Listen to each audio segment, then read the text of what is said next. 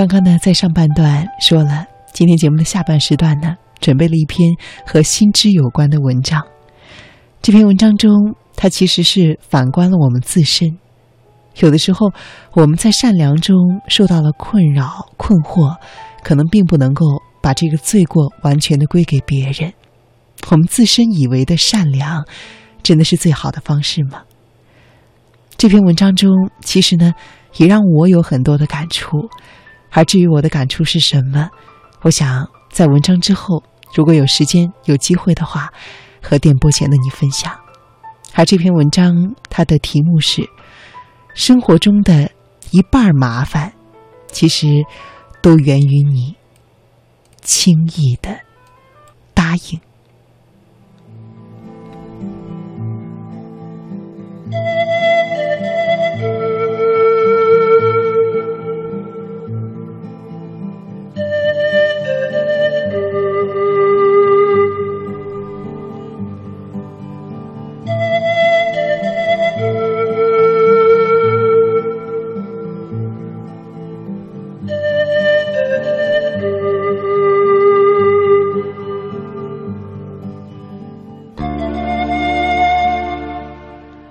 古人说：“诺不轻许，故我不负人；诺不轻信，故人不负我。”朋友，请你帮忙。如果你不擅长、不喜欢、不适合，千万不要做出你完成不了的承诺。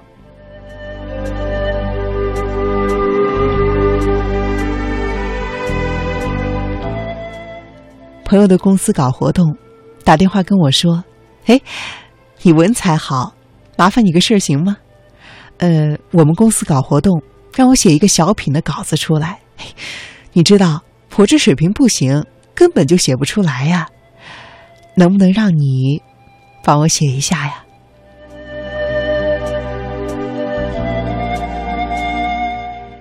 打电话的这个朋友是我表妹家的一个亲戚，见过几面，也一起吃过几次饭。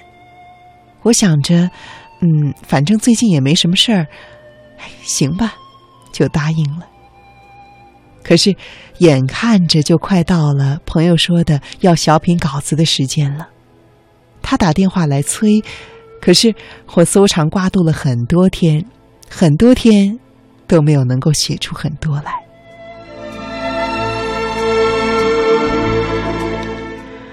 天哪，怎么办呢？老天呐！上哪儿说理去啊？想了想，人家当初也没有拿刀逼着你，这可是你自己答应人家的呀。我的心里后悔不已，可是自己打落的牙齿也只能够自己和血吞了。这轻易答应帮忙的事情，怎么就成了糊里糊涂的欠下人家的债了？我想。总不能够失信于人呢，于是就急忙的致电各路大神求帮助。一番不小的折腾之后，终于折腾出了一篇稿子。打电话给朋友之后，我总算是松了一口气。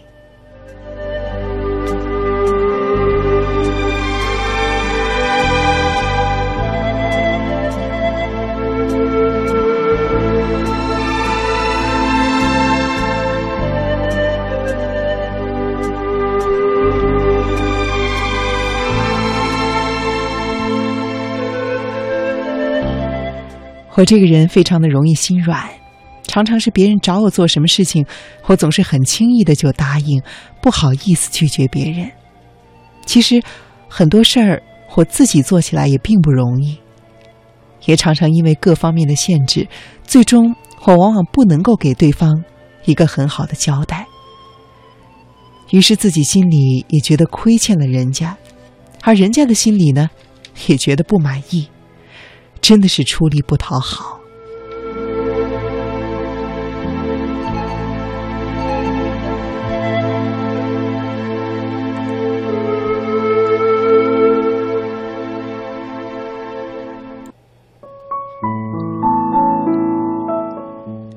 去年年终的时候，由于公司总部着急着要交年终的报表，那个时候我忙得四脚朝天。一位好友打来电话说。哎，嗯，月底能不能够把你的车子借给我用几天呢？打电话的是我很好的朋友，叫做樱桃，她是特别仗义也大大咧咧的一个女孩子。我们俩的好关系是从大学时就开始的。最穷的时候，我们把身上的钱全加起来一起吃一份盒饭；有钱的时候，也天天下馆子一起胡吃海塞的。毕业了，工作了，也经常的走动来往。当时正忙成一忙成一团乱的我，没有多想，就直接告诉他：“行啊，呃，你要借几天？怎么突然要借车啊？”他腼腆的笑了一下，说：“ 嗯，月末是我生日，我男朋友来看我了，嗯，我们想一起出去玩一趟。”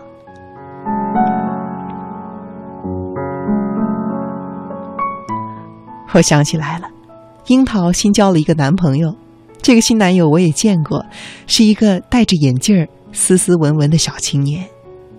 我当然很愿意成人之美，答应了借车的请求之后，我没有多想，就接着去跟我那讨厌的没完没了的报表继续奋战。第二天早上，我跟老公说：“哦，那个过两天你能不能接送一下我呀？”他问我：“为什么呀？”你自己的车咋不开呢？怎么让我绕路接送你呀？我告诉他说：“哦，你不知道吗？我那个好朋友樱桃找我借车了，她说要跟她男朋友出去短途旅游一下，刚好月底也是她生日，他们想一起去庆祝一下，我就同意了。”正在吃早饭的老妈在边上插话了，她说：“上回听你说，你那个朋友樱桃。”不是才考的驾照吗？他还没过实习期吧？你就把车借给他了？我说：“呃，是啊，没什么问题吧？再说了，我也不好拒绝他呀。他难得跟我开一次口，难道我说不借吗？”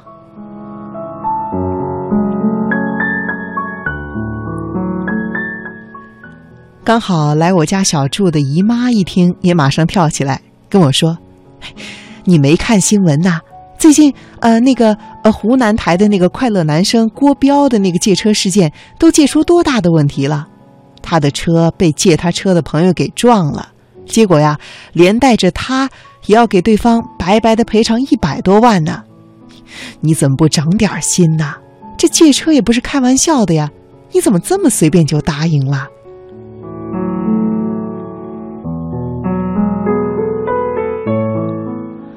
我妈着急忙慌的来补充：“是啊，这一个刚刚才考完驾照的，他就要去长途旅行，他都没怎么开过高速，你是怎么就这么轻易的答应了呀？”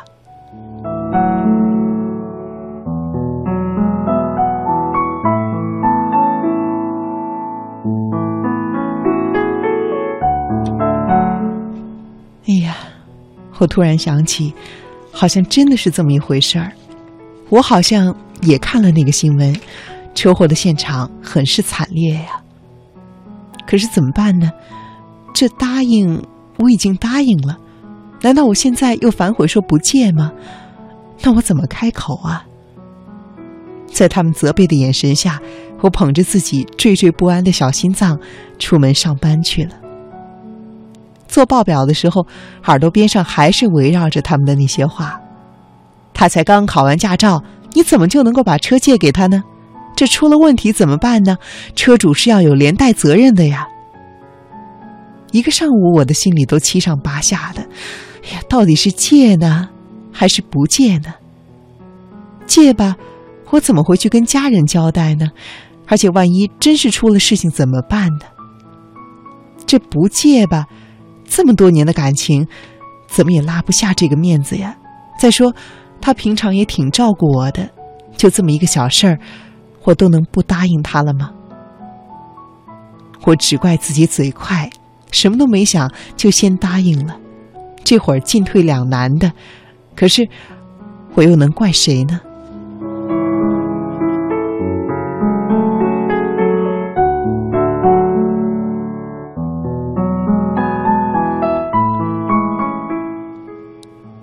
故事的结局是，最后我还是怀着惴惴不安的心情给樱桃打了个电话，把我的想法跟他说了。我说：“要不这样子，嗯，我给你租一台车，完事儿了，这个租车的费用我来出。”他一听就明白了，不太高兴的说：“啊，嗯，你不方便就算了，我再自己想想办法吧。”从那之后，大概有一两个月，他都没有主动跟我联系过。我心里知道是怎么回事儿，只是自己嘴快，轻易的答应在先，失信在后，这下子惹出来的麻烦，也只有我自己吞下去了。看着我几天都闷闷不乐的样子，老公问我原因，我就把事情的前因后果告诉了他。他笑了一下说：“这是你的老毛病了。”我惊讶的说：“啊，难道我以前也这么干过吗？”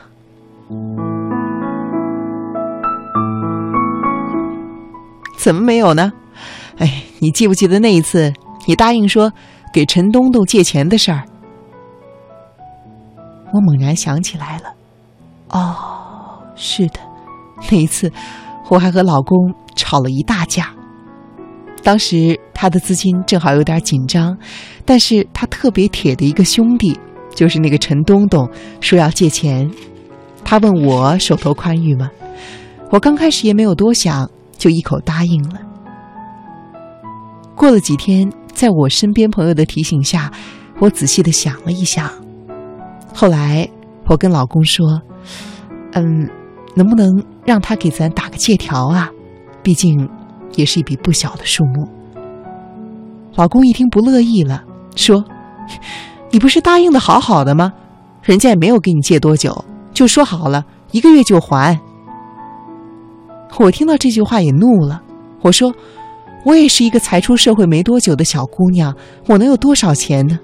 再说，我跟他实在是不太熟啊，而且我也没有说不借，只是说打个借条，怎么了？”老公气愤地说：“那你怎么一开始不让人打借条啊？你这会儿我都答应人家了，你才说要打借条。”你让我怎么开这个口啊？再然后就是我们两个人为这借钱的事情大吵一架，他怪我没想清楚，答应的太快了，让他出尔反尔，难以做人；而我怨他不理解我，还误解我的意思。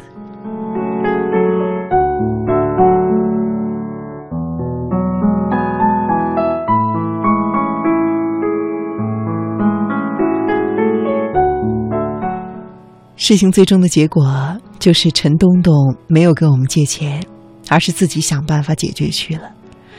但是很明显的，我也感受到，因为这件事情，她和老公之间的友谊似乎多了一条缝隙，而这条缝隙就源于这样一张迟来的借条。现实生活中，我们经常遇到不想做不合适的事情，可是碍于面子。也出于对于自己善良的本心的遵从，我们答应了别人。